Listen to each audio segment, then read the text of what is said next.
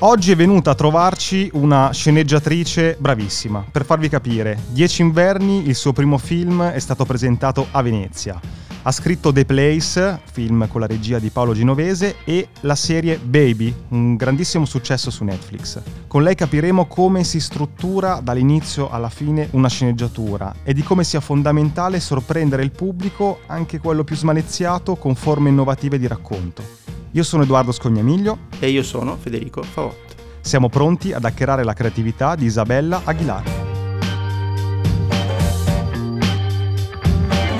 Ciao Isabella, benvenuta. Ciao. Allora, oggi con te vorremmo parlare di come si scrive un film, soprattutto. Poi pa- parleremo di tante altre cose, ma... Facile, insomma. Sì, esatto, una cosa semplice. Una roba da un minuto. Però è quello che facciamo spesso con questo podcast. E hai scritto vari film, no? E noi vorremmo magari concentrarci in particolare su uno, poi però parleremo magari anche degli altri. In questo caso è uno dei più, tuoi più recenti, che è The Place, no? È di, Sì.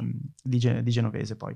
E in quel caso come è nato quel film? Perché quel film, lo, lo ricordiamo per chi non lo sapesse, in realtà è un remake di una serie televisiva. Esatto. È una serie unicamente ambientata in un'unica location che è l'ultimo tavolo di un diner, eh, appunto The Booth at the End, ehm, dove un uomo misterioso eh, che scribacchia continuamente sulla sua agenda eh, fa dei patti, sorta di patti col diavolo, sembrano con dei personaggi che vanno a trovarlo e che hanno saputo della sua esistenza attraverso una sorta di catena di Sant'Antonio. E fondamentalmente lui eh, dice a ognuno di loro che è possibile realizzare un loro desiderio in cambio eh, di qualcos'altro che chiede loro di fare e che non è immediatamente connesso a questo loro desiderio. E, e poi segue, eh, pretende di seguire ehm, l'evolversi eh, di eh, queste azioni che queste persone compiono per vedere realizzato il loro desiderio eh, di volta in volta come una specie di, di terapeuta. E ovviamente un racconto che si spinge su tinte molto forti però tutto eh, quello che avviene eh, omicidi, rapimenti, eh, vendette, ehm, cose strazianti eccetera eh, viene soltanto raccontato non vediamo nulla questa era la sfida della Mm. serie che mi sembrava geniale anche non, non per la sfida in sé perché Economico, poteva- no, non so se... sì, sì, geniale in quanto economica e realizzata magnificamente. E quindi io mh, per credo almeno tre anni sono andata in giro per produzioni a proporre di fare il remake eh, di questa serie. E, mh, Della serie, non del film. della serie. Ok. E- ed è la stessa cosa che ho proposto anche a Paolo e lui, devo dire, ha alzato la posta, cioè ha detto vabbè ma se facciamo una serie probabilmente eh, avendo un formato particolare eh, potrebbe non avere il giusto riscontro, facciamo un film. E, mm, e lì ovviamente forte del successo suo in generale e di Perfetti Sconosciuti che era il film immediatamente precedente ha potuto ehm, contare su un casting che per me era un fantacasting e quella è Fa- stata... Facci un po' l'elenco. Ma del- guarda, eh, a parte che sicuramente me ne dimentico qualcuno, ma erano, erano 11, erano una squadra di calcio eh, di numeri 10. Eh, c'era Mastandrea che faceva l'uomo, Sì. appunto, e, e poi c'era Borghi, eh, c'era eh, la Rohrwacher, c'era Vittoria Puccini. eh, Vabbè, abbiamo risparmiato su lo- location e tempi, possiamo Esatto. spendere di più per... Sì, anche per perché da quel punto di vista invece Paolo è stato eh, Certo. molto, eh, come dire, azzardato perché ha davvero girato in pochissimi giorni, credo 13. 13 Girava giorni. un personaggio al giorno più qualcos'altro e ci è scappato fuori pure il videoclip. Quindi insomma direi che ehm, è stata un'impresa Anche, anche, anche per Perfetti lui. Sconosciuti nella sua complessità, però aveva anche lì un'unità di, di luogo, Di la- luogo, la, tempo e cena, movimento. tavolata. Qui non c'è unità di tempo. È, il regista preferito dei, dei produttori, nel senso che dice, ah ok, ci Eh, tira fuori dei blockbuster. Beh, diciamo no? che in mezzo c'era no? quest'altro film eh, che appunto avevamo scritto in realtà eh, prima, eh, che invece era costosissimo. Quindi Ah, beh, secondo me ha detto eh, intanto Battute a parte, no? Dal tuo punto di vista, non del produttore, ma chi deve scrivere, avere una costrizione di, di- di luogo, diciamo, può essere un vantaggio da una parte, può essere anche un, come dire, ho, ho meno carte da giocare dall'altra. Come la vedi questa cosa No. di... per me era la cosa divertente, divertente. del progetto, perché tu eri inchiodato nemmeno in una stanza, un tavolo letteralmente, e dovevi eh, creare una drammaturgia a più voci intrecciata con eh, delle linee che si intrecciavano sempre di più, sempre di più e in modi anche eh, spesso sorprendenti soltanto con la penna. E quindi per me io scalpitavo, per quello volevo tanto fare questa cosa, perché ehm, invece mi sembrava una sfida incredibile. Perché lo sceneggiatore teatrale, forse no? ha più responsabilità e più peso, Eh, no? certo. Eh, in questo caso, per cui certo. Facendo un piccolo passo indietro, no? ok, decisione, facciamo un film, alziamo la posta. In quel caso cosa succede? Vai dal produttore, il produttore dice contattiamo l'altra produzione, contattiamo il regista, l'autore dell'altra serie e poi cosa l'avete incontrato? È stata fatta una cosa come, come, come Allora, funziona? hanno preso i diritti, ehm, c'era un accordo di cui non conosco i dettagli, ma diciamo che avevamo una limitazione nel poter ehm, cambiare la Mm. storia, Eh, proprio mm, che era sta- stata quantificata in percentuale.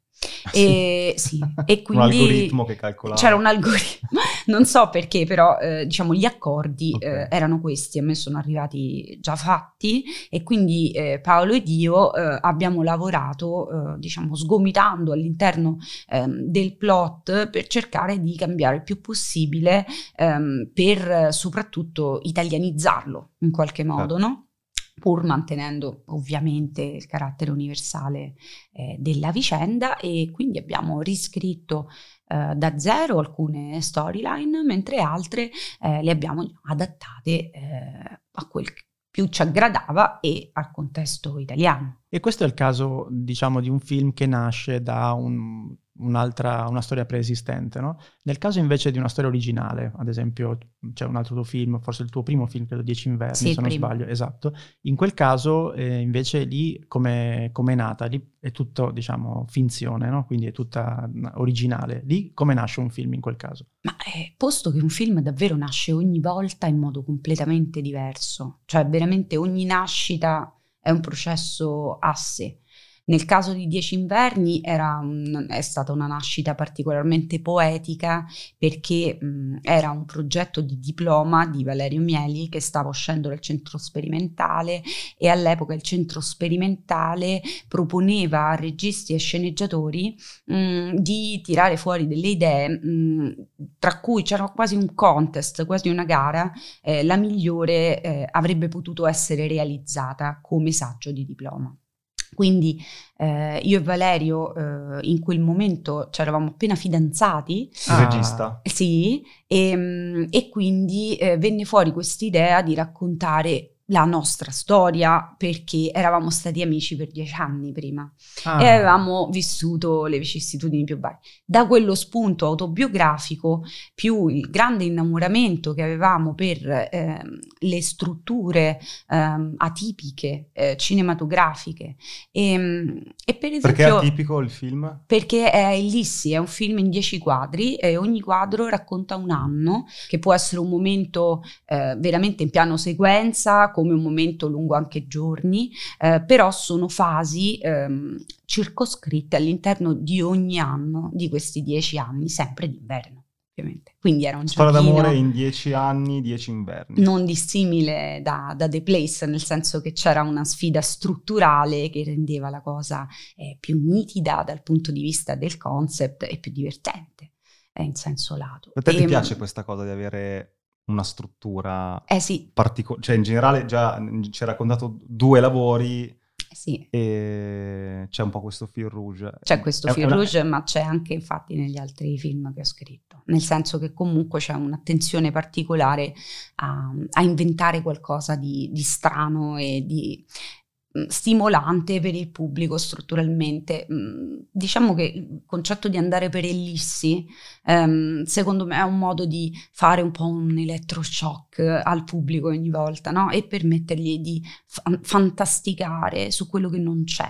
E quello è un modo per tenere vivo il pubblico. Una cosa bella è una cosa in cui il pubblico eh, si sente quasi no? Eh, dentro quella quarta parete a bucarla. Così interessante che uno dice, vabbè, voglio scrivere un- un film su una storia d'amore, no? Già dire, invece di raccontarla in maniera cronologica, sono single, eh, la conosco al bar, usciamo, ci sposiamo, poi ci molliamo, eccetera, tu dici, perché non prendi un, un punto di entrata per raccontare sempre quella storia quindi eh, so. Guarda, allora lì eh, ovviamente poi c'erano i film del cuore eh, che avevano segnato sia me che lui, no? Ehm, per esempio un film che si chiamava 5x2 francese mm, con Valeria Bruni Tedeschi, se ricordo bene, che raccontava invece in cinque quadri una storia d'amore al contrario, cioè dalla separazione ah. a ritroso fino al momento dell'innamoramento. Cioè era Insonnia d'amore, che è un film che magari a Valerio piaceva meno che a me, però mi piaceva molto, Sleepless in Seattle, eh, che è un film di Nora Ephron che ehm, è, è, una storia d'amore in cui i due protagonisti non si incontrano mai fino alla fine. E, ehm, e anche lì, in qualche modo, qual era il, il gancio con Dieci inverni? Che noi ci siamo detti, ma guarda quante coppie prima di mettersi insieme attraversano delle fasi di relazione diversa, amicale, eh, antagonistica, eh, fidanzato dell'amica, fidanzata dell'amica e così via. Eh, e invece molto spesso nella classica eh, love story viene raccontato si incontrano, si piacciono, si baciano, fine. Infatti la cosa che ricordo con emozione e che ancora capita perché Dieci Inferni è un film che continua a piacere in qualche modo, c'è una nicchia che, che, continua a scambiarselo, è che molta gente ci ha detto grazie perché avete raccontato la nostra storia d'amore. Cioè anche noi, anche a noi è successo così, anche noi per anni prima di. E, e quella era una cosa che non era mai stata raccontata. Ok, e quindi avevate avuto questa intuizione. Sì. Da lì cosa si fa? Cosa si scrive? Come, come si lavora? Lì noi dovevamo scrivere il soggetto e lo dovevamo fare in fretta perché in quel caso c'era il contest. Un, sì, un time block. E, ehm, e quindi eh, abbiamo scritto un soggetto, ehm, devo dire molto fantasioso, illustrato, eh, con dei siparietti tra un quadro e l'altro, eh, un po' alla RSL, però animati tante cose che poi ovviamente sono cambiate nel, nel, procedere del lavoro, anche perché era la prima volta che scrivevamo un film, quindi non era un film, era il primo film che è una cosa ancora diversa.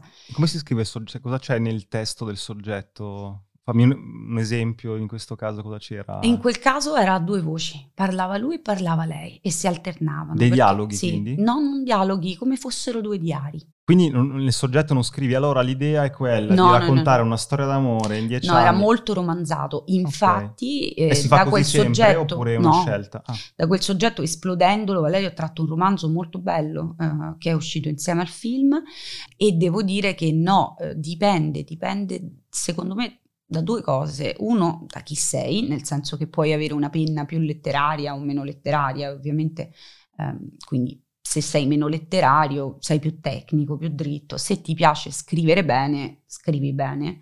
Ovviamente bene nell'ambito del visivo, non eh, io che non pensa, scritto, no? Io che non ho mai scritto un film dovrei scriverlo romanzato o più tecnico? Come ti viene, l'importante è che sia... Eh, diciamo, Efficace. cronachistico di quello che poi vedrai e non intimista e quindi diciamo eh, pigro sul come poi metterò in scena ciò che sto promettendo narrativamente. Quello è un errore.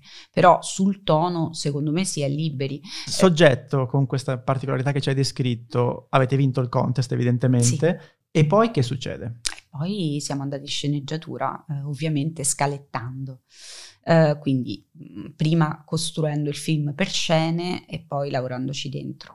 Nella Genesi di Dieci Inverni si andava molto avanti e indietro uh, per capire uh, qual era il tono, perché il tono in quel caso mm, era difficile da trovare perché doveva essere il nostro tono ed era la prima volta che scrivevamo un film, doveva essere un tono gradevole per la produzione che comunque era il periodo di moccia, era il periodo di notte prima degli esami, era un periodo in cui si dava per scontato che non servisse un tono particolarmente delicato o poetico, quindi era anche difficile far passare una cosa che invece aveva un sapore diverso e noi stessi cercavamo di capire quale fosse. Poi come sempre succede quando una storia funziona, arriva un momento in cui la storia si scrive da sé, non nel senso che diventi così facile, ma nel senso che sono i personaggi a accettare o espungere eh, le battute, i loro movimenti drammaturgici, sono loro che ormai esistono a dirti questo lo farei, questo non lo potrei mai fare.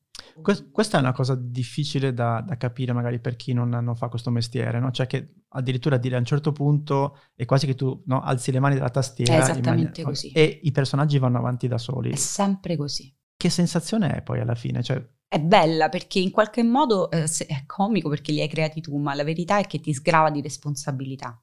Perché tu magari ti eri incartato eh, nella scaletta in alcuni passaggi, oppure avevi pensato che c'erano delle svolte di un personaggio che erano particolarmente fiche o strane. E poi a un certo punto, quando cominci a scrivere, a farli parlare prendono vita, sono loro che ti dicono: No, guarda, questa cosa io non la farei mai. Oppure guarda che qui sono banale, io posso fare molto di più e davvero ti arriva questa sensazione ed è tutto più facile. Non è mai facilissimo, ma è più veloce. Come si chiama il, quel documento in cui descrivi il... Le schede dei personaggi, vi, si chiamano f- così. Ok, viene fatta questa cosa. Ste, diciamo che se tu leggi la manualistica americana, ti consigliano sempre di farle. E scrivi, io sono così, sì. ho questo carattere, mi piace quello, la, la, mia storia della mia vita, insomma ci metti dentro tutto quello che magari diciamo non metti nella storia. non guasta per un esordiente sapere questa cosa, però io sono abbastanza d'accordo con Aaron Sorkin quando dice che alla fine ma chi se ne frega di quello che gli piace mangiare a colazione o di quello che farebbe se va in montagna se tanto non ci va nel film, cioè bisogna anche essere consapevoli che non è una persona ma è un personaggio, quindi non è neanche che devi passare mesi a strutturare questa fantomatica creatura che popola la tua vita, anche perché si struttura da sola. C'è una cosa che avete scritto che ti ricordi che avete poi ribaltato, cambiato? Nella, nella, sceneggiatura? Mi ricordo quanto tempo abbiamo impiegato a scrivere il loro primo incontro, quanto avevamo ragionato per mesi su come si sarebbero incontrati su questo vaporetto. Credo che esistano tipo 40 versioni eh, di, di, quella scena, eh, però il senso era sempre lo stesso. Poi come si sono grandi... incontrati? Mm, lui le ruba il cappello, gli occhiali e un libro, eh, mentre lei va a chiedere indicazioni al autista del vaporetto e quindi quando lei torna lo trova travestito da lei eh, in un angoletto che vuole fare il simpatico okay. e quindi ridi un po' più di lui che con lui. E così fa anche lei, che peraltro non è un personaggio particolarmente dotato di senso dell'umorismo, però la cosa carina è che poi lui scende alla fermata di lei, del vaporetto, perché a lui piace lei, quindi la vuole seguire, e poi scopre che però era l'ultimo vaporetto. E quindi malgrado lei gli abbia dato il fatidico due di picche, lui si ritrova a bussarle alla porta e dirle io però che faccio, passo la notte qui, eh, fa freddo, e lei lo fa entrare e okay. dormono insieme e solo mentre dormono si presentano. Subito... No, non, non, succede nulla. Ah, però ti, fre- ti scippa le cose, sì, ti segue, sì. ti chiede di me sì. e questa la fate entrare. Perché è palesemente un babbacione. Cioè è proprio evidente che non è un serial killer. Poteva diventare un, un altro genere. Ciao, interrompiamo la puntata per ricordarti che se vuoi puoi sostenere Hacking Creativity cliccando sul link Buy Me a Coffee che trovi in descrizione. Puoi scegliere tra una donazione e una tantum, tre livelli di abbonamento con tante cose in cambio e gli extra che sono delle consulenze uno a uno con noi. Ma lo so cosa stai pensando, perché dovrei farlo?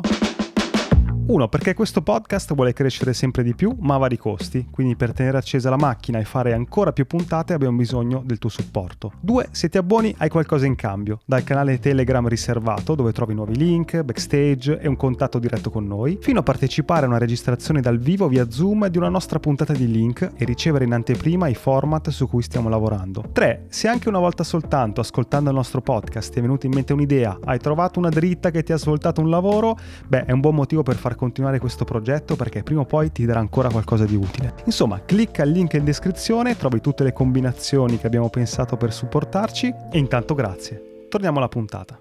Eh, I dialoghi, sì. tra l'altro in una storia d'amore, eccetera. Come si fa a scrivere? Cioè, qual è la tecnica, il metodo per scrivere un dialogo che non sembri né finto dalla- da una parte, ma neanche povero dall'altra, no? Guarda, eh, il- c'è un solo metodo ed Ok. è ripeterli sempre ossessivamente ad alta voce. Scrivo e leggo e vedo No, no, leggo, leggo, leggo e lo sporco e lo semplifico. Lo sporco non nel senso che lo sporco sempre allo stesso modo, dipende da chi sta parlando, Certo. ma eh, nel senso eh, che devo arrivare a renderlo parlato e non scritto.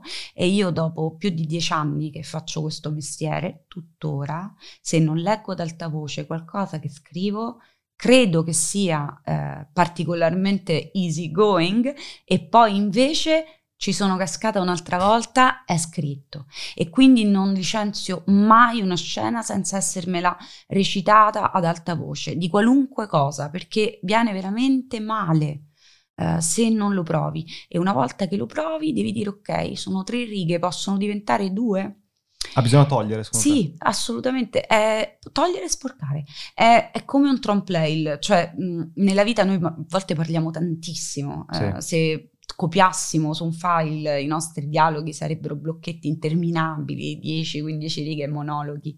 Eh, eppure per ottenere la naturalezza al cinema bisogna togliere. È uno strano fenomeno. Se tu scrivi qualcosa che ha più di tre righe di blocchetto, suona come un monologo e rischia di sembrare una cosa autistica. Allora, quando lo fai, eh, devi provarlo, riprovarlo e vedere che quella è l'essenza vera di quello che volevi dire davvero ci vuole tanto per dirla. Ok, eh, a questo proposito vorrei introdurre un altro tema, no? Eh, ormai siamo invasi da narrazioni, vabbè, serie televisive, è il momento delle serie televisive, vabbè, ci sono i film, eccetera, varie piattaforme. Secondo te c'è un problema per chi fa questo mestiere di sorprendere il pubblico? Perché ormai le ha viste tutte, ha introiettato tutti i sistemi, trucchetti, appunto, eccetera. Cioè, bisogna ogni volta spingersi a cercare di raccontare qualcosa di in qualche modo originale per riuscire a prendere l'attenzione del pubblico. Ma secondo me è un problema che c'è da quando si disegnava nelle caverne, nel senso che comunque le storie poi quelle sono. E il- Diciamo che nelle caverne c'erano due o tre, ecco, adesso ce ne sono 70.000. E però alla fine paradossalmente parlano tutte delle stesse cose e mh, che sono mh, le cose che più ci stanno a cuore, che si fondano sui nostri sentimenti primari, sui conflitti primari. Ehm, eri te che mi avevi consigliato 36 situazioni drammatiche. Yes. Ecco, Che cos'è? È un libro. Grazie per la domanda. Mi hai guardato come dire grazie per la domanda. No, tu ne- compri libri che non leggi. No, no, io leggo. leggo.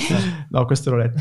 E, è l'unico che ho letto. No, ci sono, diciamo, c'è questo Poltier, Poitier, non mi ricordo come si chiama il, un l'autore. autore francese. Esatto, che ha cercato di distillare quelle che secondo lui erano le 36 situazioni drammatiche che si potevano verificare nelle narrazioni. Secondo lui erano tutte, Solo quelle, 36. tutte quelle che si potevano. Ah, ad esempio? mh, vendetta, quindi lui ha ucciso lei, lei ha ucciso lui, oppure la storia d'amore, oppure il fuggitivo, oppure il, il rapimento. Cioè c'erano tutte queste situazioni qui che effettivamente, se poi vai a leggere, perché poi sono declinate, adesso c'è, è uscita una nuova versione eh, riscritta da un, da un regista, credo. Io quello ho Mike Figgis. Ah, esatto, esatto. Mike Figgis ha riscoperto la giornata. questa cosa e ha fatto, diciamo, una revisione della- de- di, di questo libro che credo sia dell'Ottocento, di, di questo Eh, drammaturgo francese, forse i primi primi del Novecento. Cioè, sì. tutti i film, tutti i libri, tutte le storie possono essere incasellate in Se- 37 eh, 36 possibilità. situazioni drammatiche. È abbastanza vero. Cioè, è difficile trovarne altre. eh, sì. Posso mixarle, posso fare Eh, no, la certo. 1 con la 5, con la 8. E io avevo scritto una serie Rai Melò in quel periodo e ne avevo contate tutte e 36. No, mi mancava tipo l'incesto. Ho detto, ma quasi quasi ce lo metto così facciamo cifra do.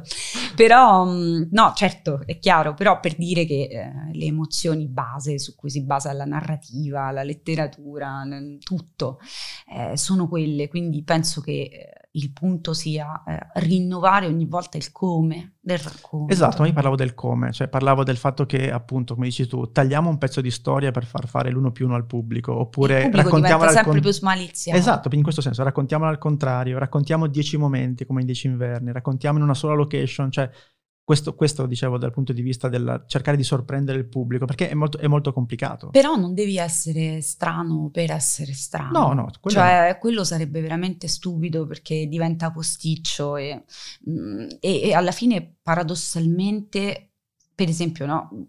A me piace molto rivedere, come penso a tutti noi, vecchi film, eh, ti rendi conto che alcuni film sono invecchiati e quando invecchiano, ma anche film recenti, anche film degli anni 90, no? E, ehm, di solito è per questioni di forma, non di sostanza. Ad esempio? Lo stesso Hitchcock, che è un genio assoluto, no? eh, ha inventato delle forme narrative, però eh, in alcuni casi tu senti che, so, che il racconto procede più lento di come sarebbe ora, o più ingenuo di come potrebbe essere ora, no? Mm, ma parlo dei geni, eh, anche Billy Wilder. Però poi ti vedi, che ne so, Via col vento, che è del 1939 e ha un ritmo pazzesco, che probabilmente gli è uscito quasi per sbaglio perché erano cambiati due registi, è stato un film con una storia produttiva delirante, con una protagonista che probabilmente sarebbe stata censurata come sgradevole oggi eh, perché era troppo stronza, eh, mm. perché era anaffettiva. Mm, e dici, beh, allora attenzione, eh, così come non devi essere strano per forza oggi, eh, forse i veri capolavori erano talmente moderni, ma non moderni nel senso che appartengono al nostro moderno, nel senso che scavalli la linea del tempo, come quei grandi romanzi. Eh, quelli piccoli invecchiano più facilmente. E, ehm, e, l'invecchiare a volte sta proprio nel cercare invece quella soluzione stilosa, quindi attenzione, mm, secondo me bisogna essere autentici e sinceri perché se si vive nel nostro tempo, se si vede quello che si vede, si legge quello che si legge, non si è pigri, ehm, viene naturale iscriversi in una storia degli effetti, no? come dicevano i tedeschi, una Wirkungsgeschichte, um, non, ti, non, ti, crea problemi. Uh, sì, vabbè, mi, mi ci hanno ammorbata all'università, no, la, la, però è me vero. Lo, no? lo puoi ripetere? Come Ma anche no, perché una volta mi è uscita bene, la seconda chissà che il mio tedesco è andato. Però ecco, mh, mm, credo che eh, ti venga naturale, non devi andarla a cercare questa forma strana più di tanto. Eh, voglio solo chiudere il capitolo due film e poi mi piacerebbe raccont- che ci raccontassi altro. Ma ma il momento in cui ti siedi in sala per la prima volta nel pubblico, il pubblico non sa chi sei, ok, perché non sa che l'hai scritto tu. Quali sono le sensazioni? Ecco, e in entrambi i casi è una grandissima emozione che non c'entra nulla con quella delle anteprime, per non dire le preproiezioni, perché poi il film a quel punto di solito l'hai visto 120 volte, non lo sopporti più. Però, um, per esempio, mi ricordo in Dieci inverni c'era un particolare punto in cui la sala rideva Mm-hmm. Era la prima che risata che faceva la sala voluta. E, mm, e, ho scoperto tornando in altre sale, magari a presentare il film ai festival, cioè che non sempre ridevano e che c'è un umore della sala. E quando la sala parte storta per qualche mm-hmm. ragione, poi difficilmente. Allora, quando non ridevano lì, il film piaceva un po' meno. Mm. Quando ridevano lì, saliva la presa bene collettiva e, e si lasciavano Ma tu andare. potevi innescarlo un po' volendo, no? No, mi vergognavo. Io, ah, cioè, addirittura sta... quello mi vergognavo. Io stavo così in silenzio, diciamo così, democristiano, a sperare che qualcuno ridesse per okay. primo, no? Se no era troppo umiliante. Abbiamo parlato un sacco di come si scrive, ma tu fai anche un'altra cosa importante, cioè insegni da molti anni, è proprio scrittura, tecniche di scrittura, eccetera e quindi automaticamente la risposta alla domanda si può insegnare a scrivere la, la dai, diciamo, facendo quello, quello che fai. Però ehm, se dovessi dire, ok, ci sono dei nuovi ragazzi, vogliono diventare Isabella, vogliono diventare sceneggiatrici, sceneggiatori, eccetera, cosa gli consigli di fare? Per me studiare sceneggiatura è importante, non per forza seguendo un corso, puoi anche essere autodidatta. Il punto è eh, cambiare atteggiamento e non essere passivo nei confronti di quello che vedi. Quindi eh, ogni volta che vedi un film, una serie, un cortometraggio, una pubblicità, qualunque opera audiovisiva... Sono ancora cortometraggi? Mm, ci sono ancora, eh, sono per lo più un mercato degli addetti ai lavori per scoprire nuovi talenti, certo. però sono importanti. Certo. I festival principali hanno ancora la sessione cortometraggi. È chiaro che la concorrenza delle web series, delle cose fatte in casa, si è fatta sentire, ovviamente.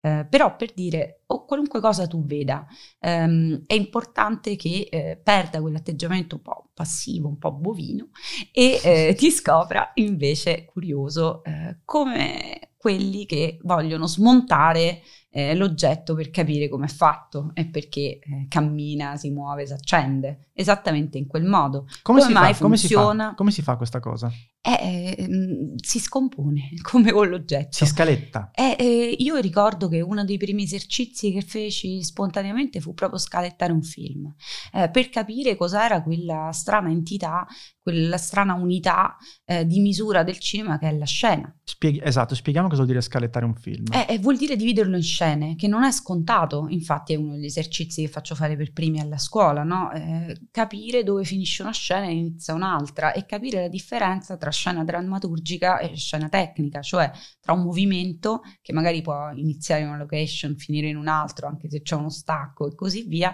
e invece un qualcosa che è dettato alla fin fine da un'esigenza di carattere eh, pratico, no? Proprio materiale, cioè andare a costruire la scena sulla location, su quel momento, su- con quegli attori, no? Allora, cosa determina un cambio scena è una delle cose che bisogna capire per prime, perché è il primo ferro del mestiere. La scena è la nostra unità, no? Su cui lavoriamo. Una volta che cominciamo a distinguere nel nostro pensiero, nel nostro sognare una storia, le scene, siamo diventati sceneggiatori. E Quindi prima, schermi tutto. Prima di Scena farlo su di noi, entra, dobbiamo fa- imparare a distinguerle. E oltre a questo, mille No, altre no, cose. Non così no? però, cioè non è che scrivi tutta la sceneggiatura, c- cerchi di trovare la sintesi di quella scena. È un- è un- Fammi un esempio, cosa devo Eh, scrivere? nel mm, Puoi anche uno. scrivere un rigo. Esatto. Cioè, che succede in quella scena? Lui è morto. A che inizia serve? finale. Questa è Lui la morto. scena in cui Tizio muore, no? Ok. Eh, questa è la scena in cui si lasciano, questa è la scena in cui non si sono capiti, questa è la scena in cui cresce un sentimento che magari deve solo essere eh, fo- rinfocolato da quella scena, magari non è una scena di svolta, ma è una scena di covata e così via. Una scena può avere mille eh, funzioni, no? L'importante è che ce ne abbia almeno una, se no di solito la devi tagliare, eh, che è l'altra cosa da imparare. Ehm, però mh, prima di farlo tu è molto utile che tu impari a capire come l'hanno fatto gli altri, eh, perché questa scena parte qui, perché si chiude qui, perché è bella o soprattutto perché è brutta. Perché un'altra cosa utilissima quando cominci a guardare i film le serie in modo più attivo è capire non solo perché ti è piaciuto qualcosa, ma perché anche invece non ti è piaciuto, cos'è che non funzionava? Dov'è che mi sono perso? Dov'è che non ci ho creduto? No? La famosa sospensione dell'incredulità. Eh, lì è importantissimo capire perché la maggior parte de- dei film, quando lo spettatore base ti dice e poi a un certo punto non me ne fregava più niente. eh." Oppure me la... sp- ah, avevo già capito dieci Di minuti solito prima. quello è uno dei motivi. Esatto, devi cominciare a smascherare i motivi, no? È perché l'avevi già capito, è perché non è stimolante, è perché invece era troppo strano e quindi mi sono staccato, non ci ho creduto più, è perché il personaggio ha fatto qualcosa che me l'ha reso talmente inviso che eroe o antieroe che sia, non gli voglio più bene e quindi non Mm. mi importa più delle sue sorti. Ci sono mille ragioni e devi imparare a capire qual è, perché così non ripeterai quell'errore mutatis mutandis nel tuo tipo di lavoro. Eh, quindi, mh, e non solo, ma devi imparare a, a lasciarti ispirare. Se qualcosa ti piace, non è che quindi la copi, no? Però mh, devi, is- devi distillare il perché ti è piaciuta quella cosa e vedere se quello stilema non lo puoi ripetere, magari in una storia che non c'entra assolutamente niente, eh, in modo completamente diverso, distorto, per ottenere un effetto che però è quell'effetto che ti aveva fatto venire un brivido, no?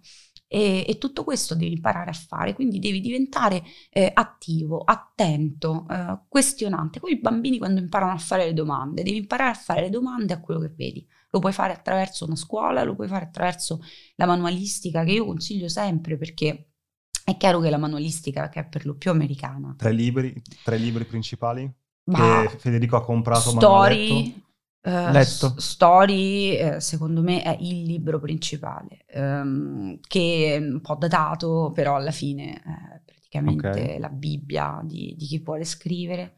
Ehm, Save the Cat come libro eh, Letto più paraculo. volte, più volte.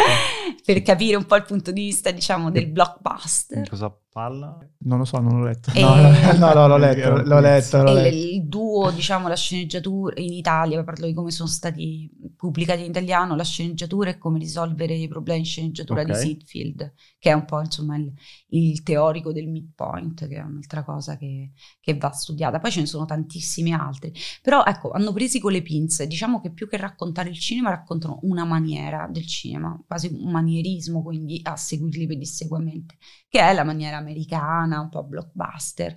Ehm, però anche lì, eh, qual è la funzione principale? Non scrivo così, ma eh, ho imparato ehm, a individuare in certi tipi di film quegli stilemi perché me li sono letti e ci ho messo un decimo del tempo che se l'avessi dovuti riscoprire da sole. Chi vuole riscoprire il teorema di Pitagora se sta sul libro? Poi è chiaro che lo devi capire. Sono giovane, mettiamo che sono giovane, no? Un ragazzo giovane che è uno dei, dei pochissimi adesso che non vogliono fare serie, vogliono fare ancora film, ce ne sono ancora, spero. Che Il si fa? consiglio è partire, ah, devi ragionare, devi Mm. partire dall'utente finale, dal pubblico, devi capire chi è il tuo spettatore ideale, cioè oltre che a te, a chi piacerà questo film, questa serie, no? Lo devi vedere, lo devi visualizzare, non è l'unico spettatore, ma è quello che mh, si chiama un po' core target, no? Il target nucleare, quello importante. È giovane, è vecchio, è colto, è ignorante, Ok. è chiunque, è una piccolissima nicchia di persone che ama Mozart. Ok, devi capire. Devo immaginarmi chi entrerà in sala. Esatto, insomma. nel Ok. caso del film chi entrerà in sala. Ok. ok? Una volta capito quello, devi cominciare a ragionare su chi produce questa roba, eh, chi sono i produttori che hanno fatto film che in qualche modo possono rivolgersi a quel tipo di pubblico, ok?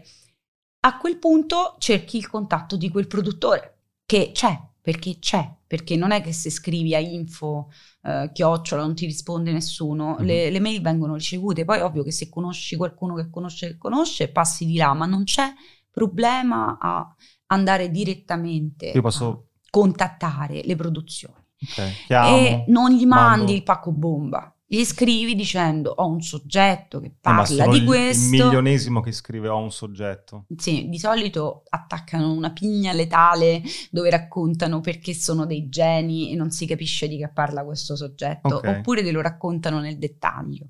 Se invece sembri una persona non malata di mente, che ha una bella idea e riesce a esprimere tutto questo in dieci righe, è possibile Ok, che ti quindi rispondano. mando le dieci righe. Sì. Ok. E quando ti dicono ok, se poi ci vai a parlare, se invece ti dicono manda direttamente, tu mandi e incroci le dita. Ormai i produttori, li conosco quasi tutti, sono disperati Sì. perché non trovano belle idee. Quindi Ah. se un'idea gli piace, poi il gusto è gusto, ma se gli piace, non importa assolutamente da dove viene, perché sono assetati di buone idee.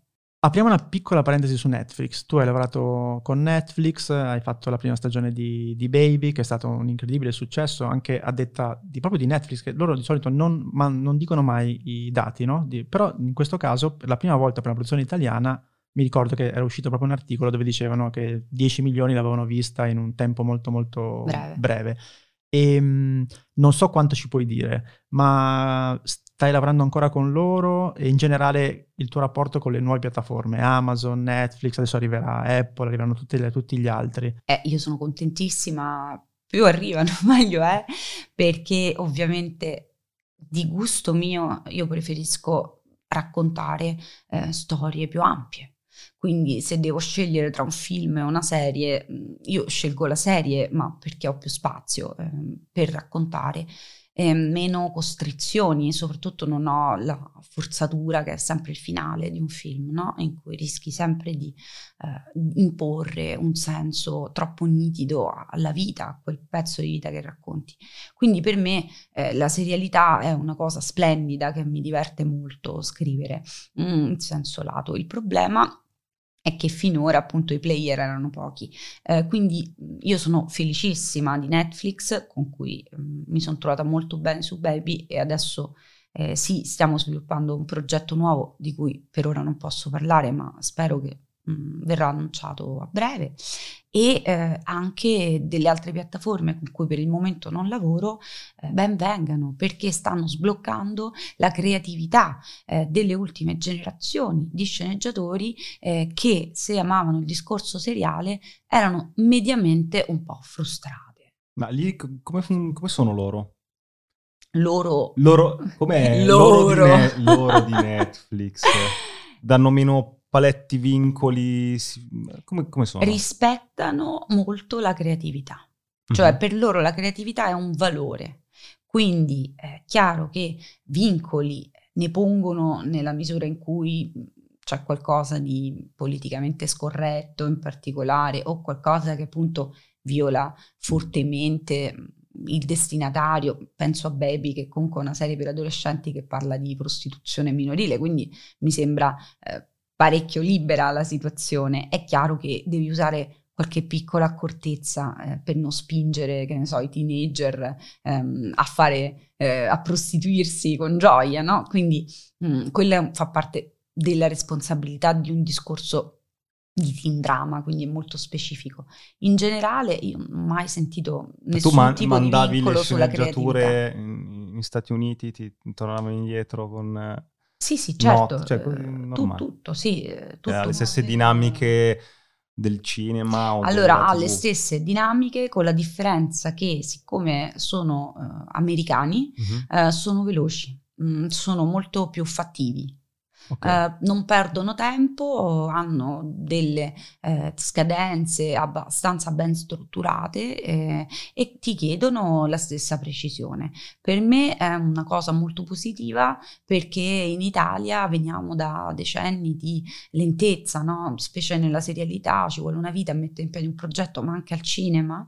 Mm, poi a me per caso è capitato a volte invece di mettere in piedi progetti molto velocemente come The Place, però la media del nostro lavoro non è quella. Noi siamo all'inizio di una filiera che può andare avanti molto a lungo. Allora cosa succede? Che all'ennesima ris- riscrittura, magari a distanza di mesi dall'altra, ti ritrovi a perdere lo smalto, a perdere l'entusiasmo, ehm, no? E mh, è come una relazione a distanza, no? Poi ti rivedi, sono passati mesi. Ma lì com'è certo andata? che- Netflix voleva fare qualcosa in Italia e in modo o nell'altro è arrivato anche a te oppure qualcuno in Italia ha proposto a Netflix? Mm, No, entrambe le cose, perché Ah, Netflix ovviamente voleva fare qualcosa in tutto il mondo, eh, dove può eh, fa la loro nuova grande cosa, no? Eh, fare original non solo americani. Sì, in paesi specifici per anche però e poi tornare indietro, esportarlo poi nel mondo. Cioè non è che fanno la produzione Certo, ma non è che esportano, loro direttamente ti buttano su 190 paesi, cioè non c'è proprio il discorso di esporto, eh, sta È là. già così, certo. E quindi poi chi, chi ha bocca a bocca e chiaramente C'è loro un paese fanno... magari imprevedibile che ha apprezzato la serie? Ma eh, sì, io so, so che per esempio ehm, nel Medio, in Medio Oriente eh, c'è stato un forte entusiasmo per Baby, paese che, diciamo, Anzi, paesi che eh, magari io conosco poco, e con cui, di cui non conosco bene la poetica, se non per certi specifici registi che adoro, mm, però mh, fa effetto, no? Pensare che le teenager, che ne so, dell'Arabia Saudita eh, vanno in fissa per Baby.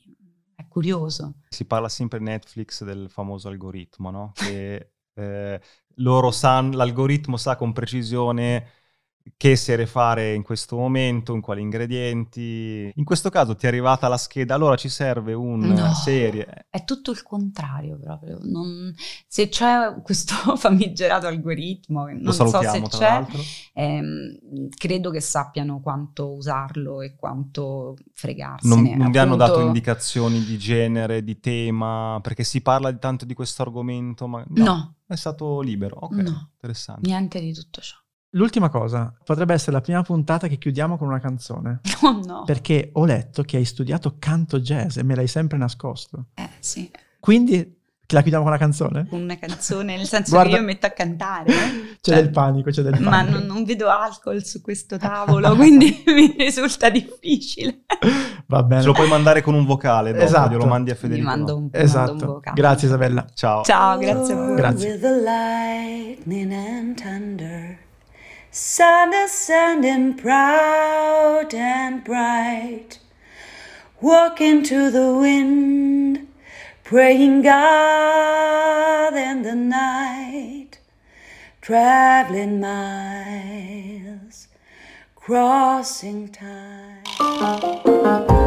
La puntata è finita e adesso cosa puoi fare? Beh, due cose. Uno, iscriverti ai nostri appunti. Trovi il link in descrizione per ricevere la nostra newsletter con tutti i link di cui abbiamo parlato, belli ordinati, così puoi leggerli in tranquillità e approfondirli. E due, puoi fare un giro sul nostro canale di Buy Me a Coffee. Se vuoi sostenere il nostro podcast trovi tante modalità, dall'abbonamento alla donazione one shot, agli extra. Quindi clicca il link, valuta se c'è qualcosa che ti interessa e intanto grazie per il tuo supporto.